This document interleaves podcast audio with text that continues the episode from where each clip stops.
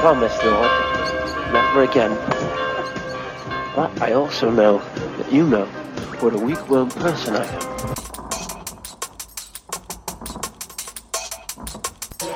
Regret this, Lord. I'm a wonderful person.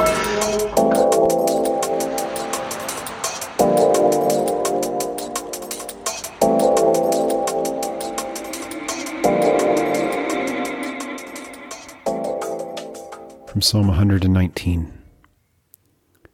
How can, a, how can a young man keep his way pure? By keeping your word. I've sought you with all my heart. Don't let me wander from your commands. I've treasured your word in my heart so that I may not sin against you. Lord, may you be blessed.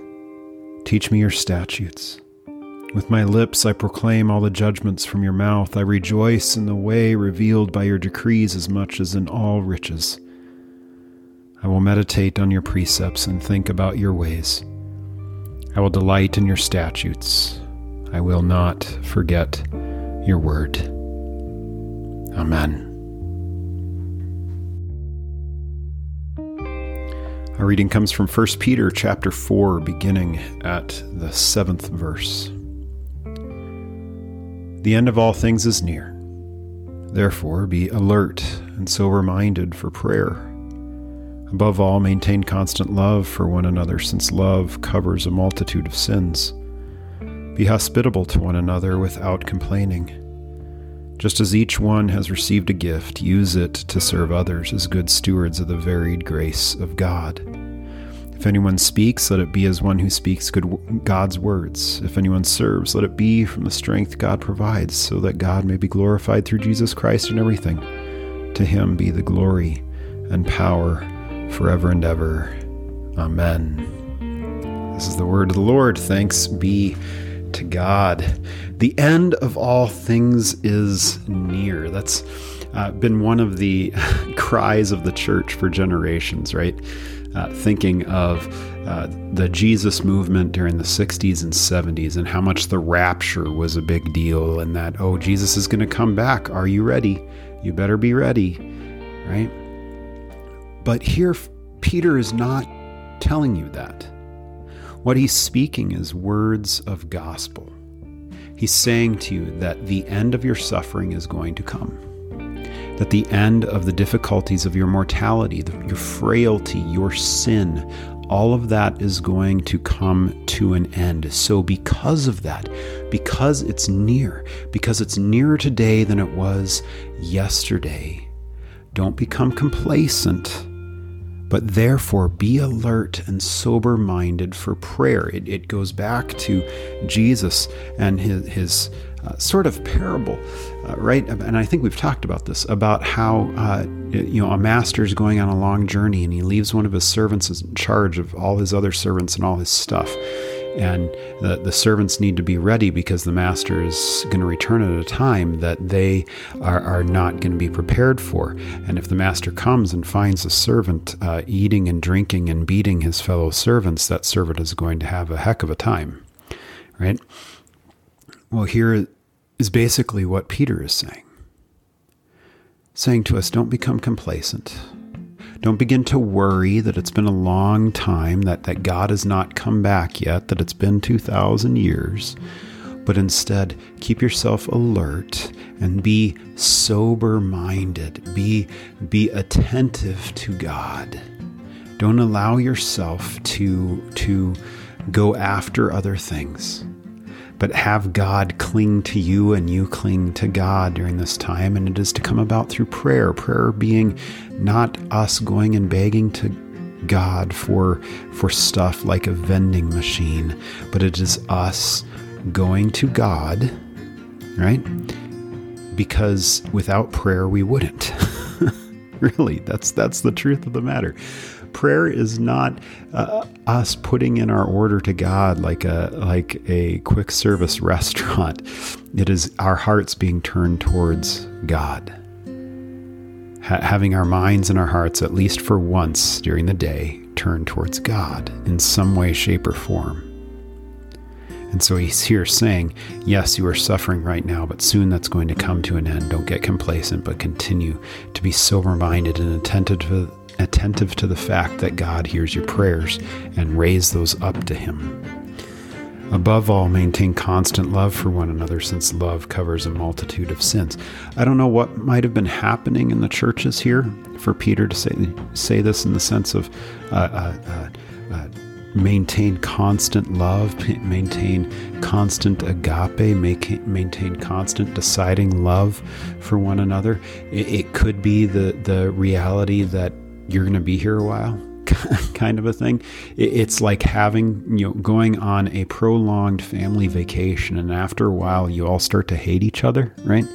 And so there, there needs to be this call to arms for us as, as the body of Christ to be willing to continue to love one another, even though one another are going to drive us up a wall sometimes. Knowing that, and here he quotes from Proverbs, that love covers a multitude of sins. That this deciding love says, Yes, you are going to mess with me, you're going to screw with me, I'm going to make a hash of things with you, things are not going to go well, and yet I choose to love you because it is once we understand the extreme sinfulness of ourselves and others, we actually find ourselves uh, uh, being able to love one another better because we understand ourselves and them. Be hospitable to one another without complaining. That kind of goes without much need for uh, any expansion on that, right? Welcoming one another, uh, being opening up one's home to one another, uh, being willing to care for one another, provide for one another, be hospitable to one another without complaining, because we're going to need each other in all of this. We're going to be here a while. Let's keep it going. Just as each one has received a gift, use it to serve others as good stewards of the varied grace of God. This is a wonderful verse here, verse 10, uh, because it, it tells us about this notion of vocation. Uh, within the Lutheran understanding, vocation is not becoming a pastor, or it, well, can be, or or becoming a monk or anything. Although that that can be, I guess.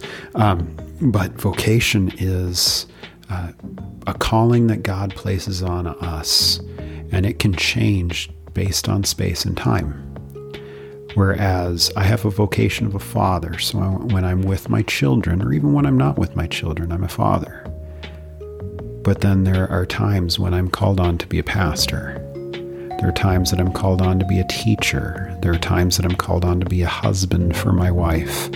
All these different things. And here he's saying that, that, just as each one has received a gift, use it to serve others. You've been gifted in a particular way, use it to serve others.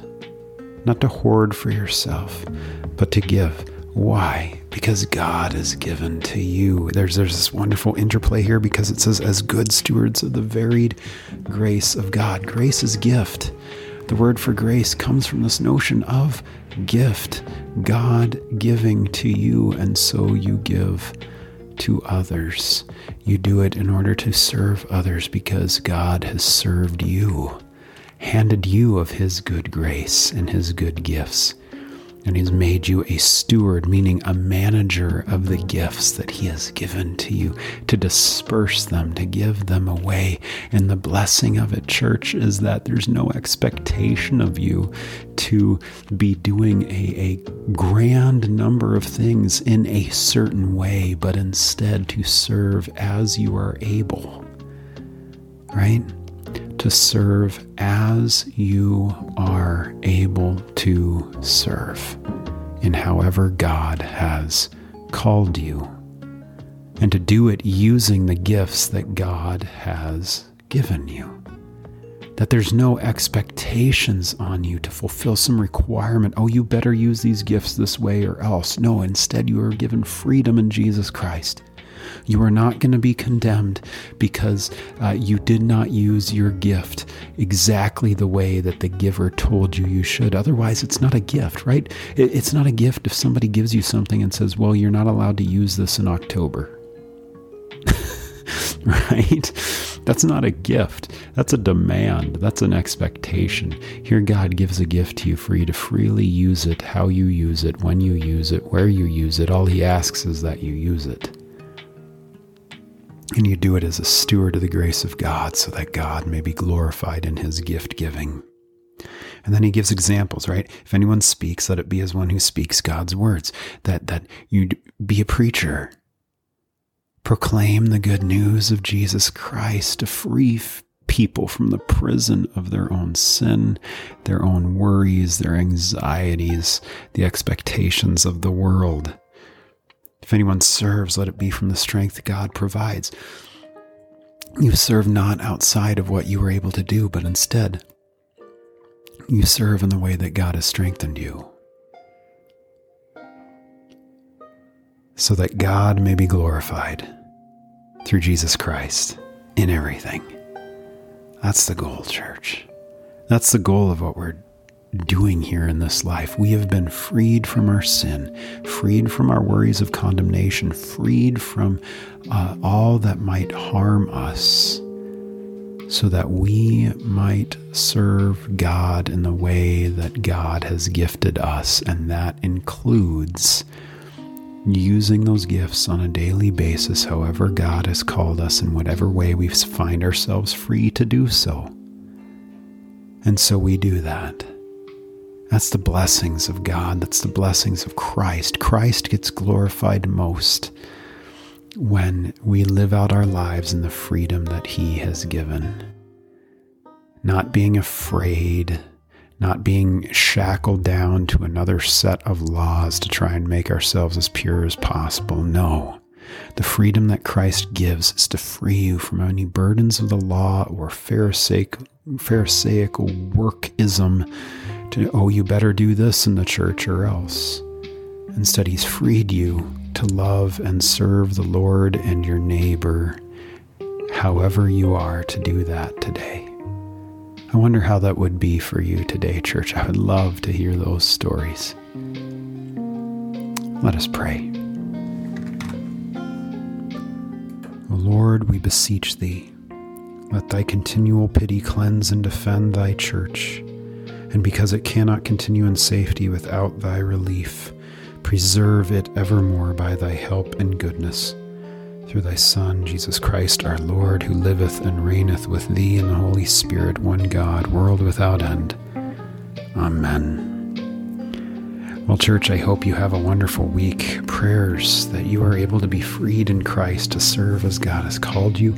Again, if you enjoy this podcast, please share it with uh, with others that they might hear of the mercies and grace of God found in Jesus Christ. Go in peace, serve the Lord. Thanks be to God.